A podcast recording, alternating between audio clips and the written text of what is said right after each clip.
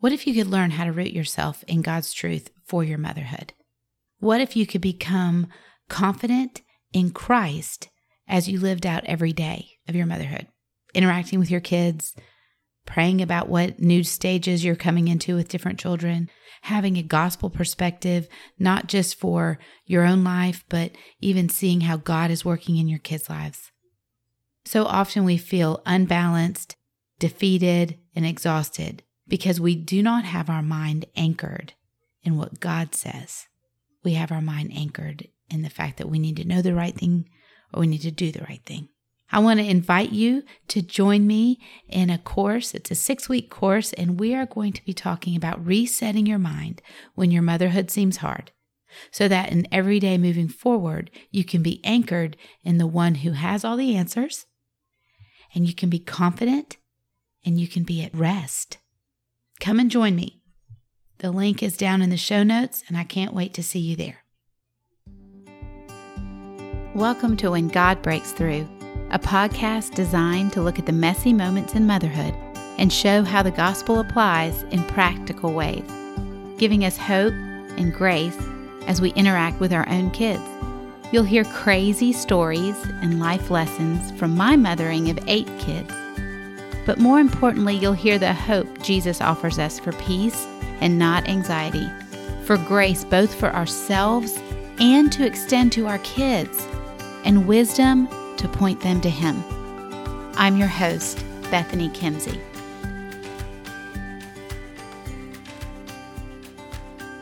Welcome back to the kitchen table. I'm glad you're here. This is the third uh, week that we're working through the idea of going back to the basics of the gospel.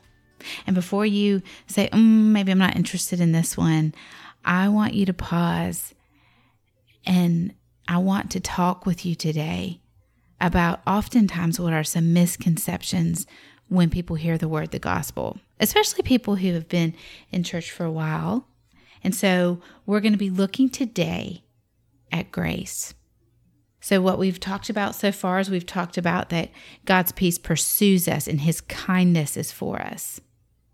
And then we we talked about last week that his mercy meets our mistakes. And these are important, massive truths in motherhood. But the reality is, they're just massive truths for our lives. Motherhood is just kind of like a, a highlighter that strokes over a place in our heart, and our walk, in relationships, and goes, Look at this. And then we begin to learn how to apply Jesus there and that's what we're talking about over these weeks is the Lord has just pressed on me that I can't help y'all understand how the gospel makes sense in the middle of tying little people's shoes or changing a diaper or rocking a baby or pleading with a teenager to walk with God. I can't help you there if we don't have this common language of what the gospel is for our very selves. Because anything less than the the very essence of the gospel is an empty shell and our kids will see it. They will see the emptiness of it. And i have news for you the gospel is not empty it is rich it is powerful it is the very thing that will be the mainstay of your soul Next week, we're going to talk about the fact that the gospel is the source of joy that will make you so different from the world.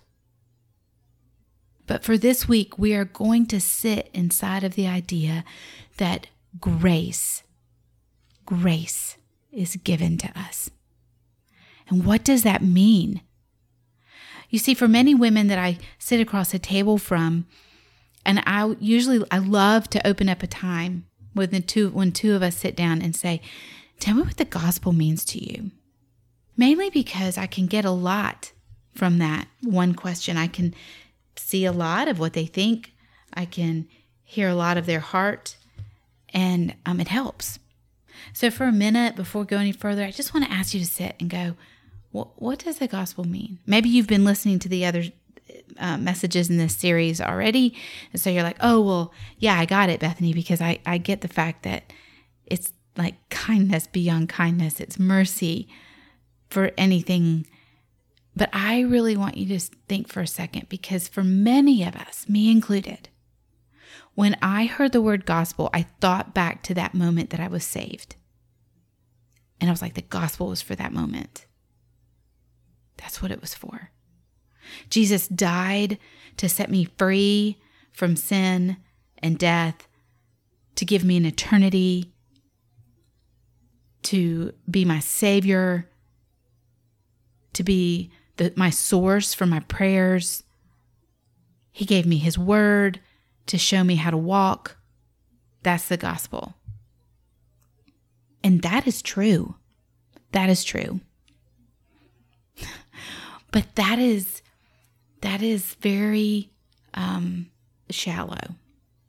And and the reason I do not say that as some uh, like criticism or condemnation, because I think that for most of us, and today probably is the day that I am the most fearful that I will not handle the word well for you. And I have been praying that God would give me just the right way to speak this into your heart as you do laundry or walk in your neighborhood or whatever you're also doing.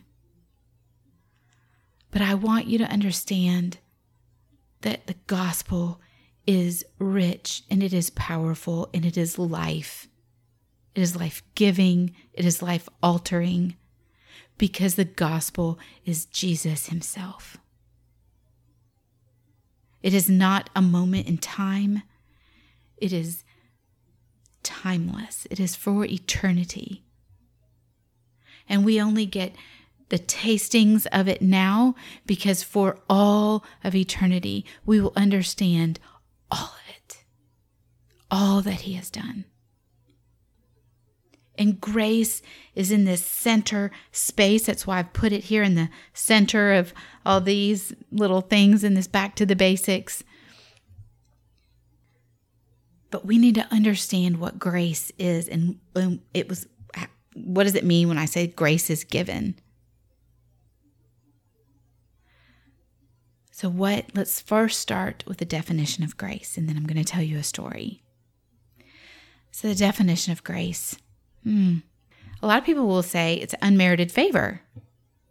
And that's true. It is. And we can see that in scripture over and over that the grace of God has been given to us to justify us, is what the Word of God says. And what that means, if this is all new to you, this language is new, what that means is God's outlook in the in this gospel story, his outlook, his heartbeat for you is to treat you better than you deserve. That's unmerited favor. Somebody treating you better than what your actions deserve. And what God does is he says, Because my son, my blameless, perfect son, died on the cross with your sins on him, and you recognize that, and you, he says, then I impart to you justification, meaning I impart righteousness, righteousness to you. I justify you. Before that, you were lost in your sin and you were dead and you had no opportunity for relationship because you were covered up in sin. And what Christ's death on the cross does is it says, You are justified. Your sin is gone, it is removed from you. And instead, with grace, we are clothed with Christ. And these are scriptures that I'm pulling this truth from. Scripture says that. In fact, let's look at Romans 5 really quick and I'll read it to you just to set it somewhere for you. But there are many scriptures about this. And I just want to tell you that we are having a course right now called Resetting Your Mind When Motherhood Seems Hard, where we are digging into the word together because you have to know where it says this in the Bible. Because the enemy is going to bang on your head about this in about three hours when you walk away from listening to this podcast and say, maybe not for you. Maybe there's not enough grace for you. And I need you to anchor it in the word. And the best place, the thing I can encourage you the most is get in that journey, get on that six week journey with us and put this down. This is just one out of days that we talk about grace. So I'm trying to do it fast, but do it well for you. But in Romans 5, it says, while we were still weak, at the right time, Christ died for the ungodly. I'm going to skip down a little bit. But God shows his love for us in that while we were still sinners, that's us, dead in sin, lost, Christ died for us. That's his actions that he did apart from us. So this is this picture of grace, unmerited favor. You do nothing, and Christ still says, Yes, I'll do it. He died for us. Since therefore we have now been justified by his blood, much more shall we be saved by him from the wrath of God. See, when you're lost and dead in your sin, the only thing waiting for you is wrath from God. God clearly sets that up. It is what you receive, except for grace. And Jesus saying, I, I will die for them. So it says, For if while we were sinners, we were reconciled to God by the death of his Son, much more now that we are reconciled shall we be saved by his life. And then we're going to skip a little bit. We're going to go down to verse 15. It says, But the free gift is not like the trespass. Free gift is Jesus. For if many died through one man's trespass, meaning this is what Paul's just talked about. He said, you know, Adam basically set this in motion when he when he sinned. And so this is where now all mankind is a sinner.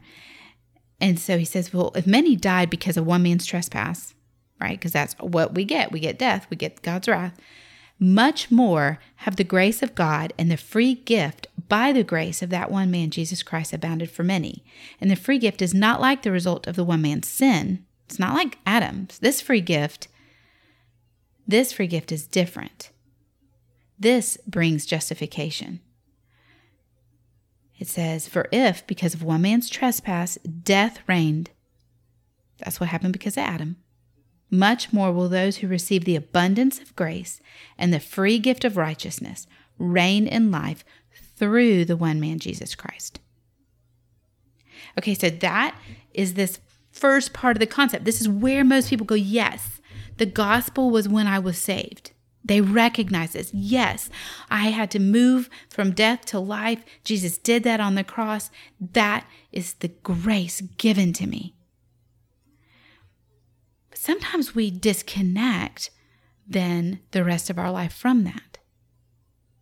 And we then believe that now the rest of my life is the, um, that was like just this one moment and the rest of my life is still to come for me to do. What I want you to understand is that there's this, another part of grace. And the other part of grace is God's actions continuously. So he he died and you were justified. So that's a done. But you are being sanctified, which means being changed, being made more like Jesus and this action here, this is what changes your life in the day to day. This is the grace that flows freely in us to flow freely through us. And we see this in passages like 2 Corinthians 9 8, where it says, And God is able to make all grace abound to you, so that having all sufficiency in all things, at all times you may abound in every good work. But see, if you don't understand this secondary or this other definition of grace, sometimes you read that and you're like, oh, crud, that's not me. I can't do it. I'm messing this up. I, I, I can't, I'm not living this good life I'm supposed to live.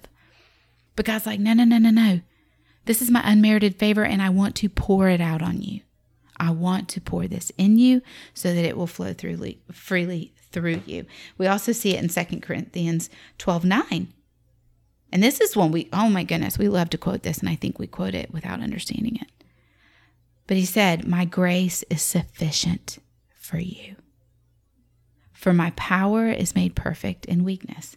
Therefore, I will boast all the more gladly of my weaknesses, so that the power of Christ may rest upon me. You see, grace, it does justify us. It does. That means it declares us righteous, it declares us different. But it also sanctifies us. And one day it will glorify us, meaning one day when we are with Him in glory, we will be completely changed. So then, grace initiates relationship with God for us. That's that justification part. But grace also completes relationship with God for us. This is this part where even in my weakness, I can rejoice, not because I'm weak, but because God, His grace is just flowing like a current through those spaces in my life, just working more and more in those areas. But the thing that sometimes and has tripped me up is that I have made grace a thing. I have made grace an item. And grace is really Jesus Christ. You see, when, when grace is an item or a thing, then it's easy for me to believe the lie the enemy has for me. You know, I can begin to believe that I used it up. Like I keep struggling in the same area. One area for me was just impatience. I mean, just, I, especially as an early young mom, I was super overtired super overworked with my kids um, and just uh, struggled with being patient and being kind. You know, if it was um, too many times of somebody being a certain way, then instead of me for the fourth time, fifth time being kind about the correction, I was not. I was not kind. I would fuss. I would just, I wasn't kind. And I wanted to be. Oh, I wanted to be. I would pray. I would repent. I would ask the Lord. But always the enemy would whisper, mm, not enough grace for that. You keep tripping in that same hole. Why do you keep doing that? You, you just, you can't you know, you need to clean that up before you ask God to help you in that now. Now you've done too many messes, too many miscues, too many short tempered fusses at the kids. And I believe, I began to believe that. I was like, yeah, this is getting embarrassing. It's getting terrible. And then, actually, in a conversation with my husband, he said something that just made it all where the Holy Spirit said and made it all kind of fall into place the truth about grace. So I want to say what exactly what Troy said. He was actually sharing about his own spiritual walk and that he was wrestling with tripping into the same thing over and over and feeling, you know, oh, here I am back in this same sin cycle, back in this same spinning this same wheel. And he said to me, he said, but then I was praying about it. And he said, Bethany, God basically said, Troy, when were you ever not a sinner? You see, when we believe that grace was for that one moment of salvation and now we must be good, we shortchange grace. We make it for a moment. But God's outlook about grace is it's not just that moment, it is a commitment for a lifetime. But when I make grace a thing, meaning it is an item and that is exchanged, then there there are boundaries to it. But when I understand that grace is in the essence of who Jesus is, He is our grace. In fact, we can see that in Paul's writings. He says the grace that is Jesus Christ, our Lord Jesus Christ. When, when we understand that grace is Jesus Himself given, there is no end because it is the wholeness of Him. And so Jesus began to do this work in my heart. And he began to say to me, I have known from the beginning that you are a sinner. I know that you are but dust. I know this, and I am at work in you to move you and change you. So then what is my role? Because, you know, then we go, well, I mean, Bethany, now you're treading on thin ice, then you can just keep on doing it because we have grace of Jesus. But the truth is, is, is conveyed in this passage in Second Corinthians where it says, My grace is sufficient for you, for my power is made perfect in weakness. Therefore, I will boast all the more gladly of my weaknesses, so that the power of Christ may rest upon me. Paul's not boasting like, oh man, I'm just so terrible. But he is surrendering that weakness consistently, knowing that God meets him through Jesus Christ with full grace given and change results. Because grace not only justifies, but grace sanctifies. It begins to change us over time. And so for my story, it became this place where God said, if, you know, I sat with him, I said, okay, well then, then if, if you've always known that I'm impatient and I have a short fuse, then God, that is part of the commitment of the cross for me, that you would change me in that. So, God, I'm needing you to change me in this by your grace. And we began to anchor scriptures down for me personally about my thought life, about anger, about my tongue, about kindness, understanding that all of that is a cross centered, Jesus holy given changing. You see, grace has the power over sin that nothing has because grace is Jesus and he has ultimate, full authority over sin. And he has declared victory over it, and he is at work in you and me. And our motherhood will highlight our sin like no other experience I've experienced. I can cover up my sin with my friends really easily, and I can look really good for them. And I can kind of keep it covered with my husband a lot of the time. But for me, the consistency of being around my kids is fertile ground for sin to be seen. But this is where the grace steps in and makes movement and begins to change us and not layer the do's and don'ts of you shall be kind to your kid and you shall not yell at your child and you shall not. That's not what this is. So we talk about the fact when we're talking to our kids in gospel conversation about helping them identify what is down at the root versus what the symptom, the behavior is. So the behavior made us bring them into some kind of a discipline conversation. But that's not what really is at the root of their heart and what they're believing. And the same is true for you and for me.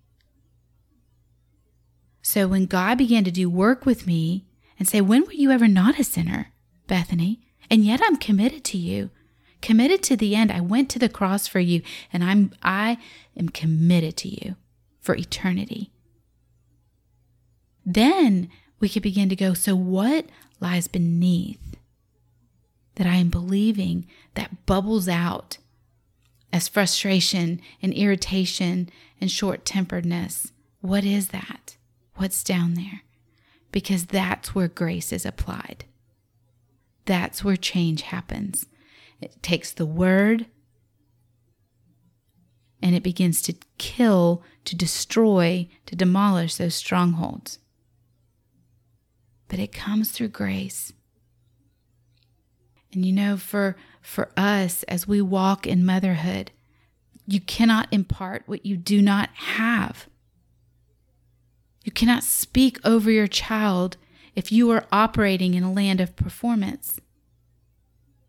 So you cannot speak grace over your child if you believe that there's a limit to it, or you believe it's not for certain things, or you've not understood that it is for eternity part of your story with Jesus. Because it is Jesus. One of my favorite passages of scripture that I want to finish this one on is in Titus. And to me, it brings you the fullness of the gospel all laid out in um, simplicity. I love it. So I'm going to read it as Titus 3 4 through 7. My encouragement is memorize it. But when the goodness and loving kindness of God, our Savior, appeared. So, first of all, I want you to understand grace is the loving kindness that is Jesus.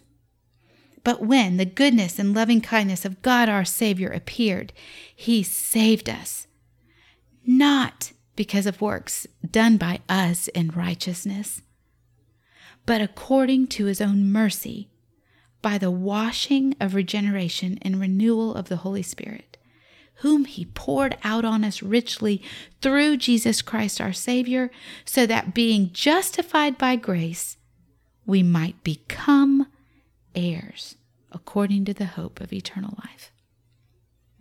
Oh, my friend, my heart in these weeks for you is that you will begin to just taste the ongoing goodness of the gospel story for you. His grace is given to you completely, poured out on you richly. Not because of any works that you do in righteousness, so that you could be justified by His grace and become an heir. I encourage you. If I can encourage you, I, I just plead with you to consider joining us on the six week journey to understand these truths in a way that it becomes your constant filter.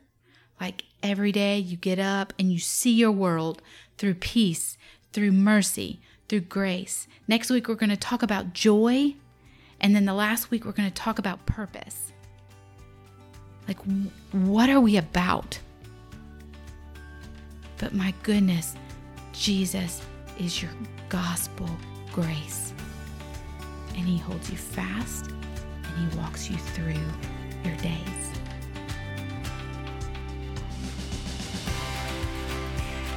I hope you enjoyed this episode of When God Breaks Through. If you're wanting to connect with me and with other moms walking in the same messy moments, head over to bethanykimsey.com. That's where you'll also find the show notes with any links, as well as more resources you can grab to help you see that when God breaks through, when we see Jesus at work, the fuzzy intersection of real life mothering and the gospel becomes very clearly defined we can walk with confidence and purpose. Have a grace filled day.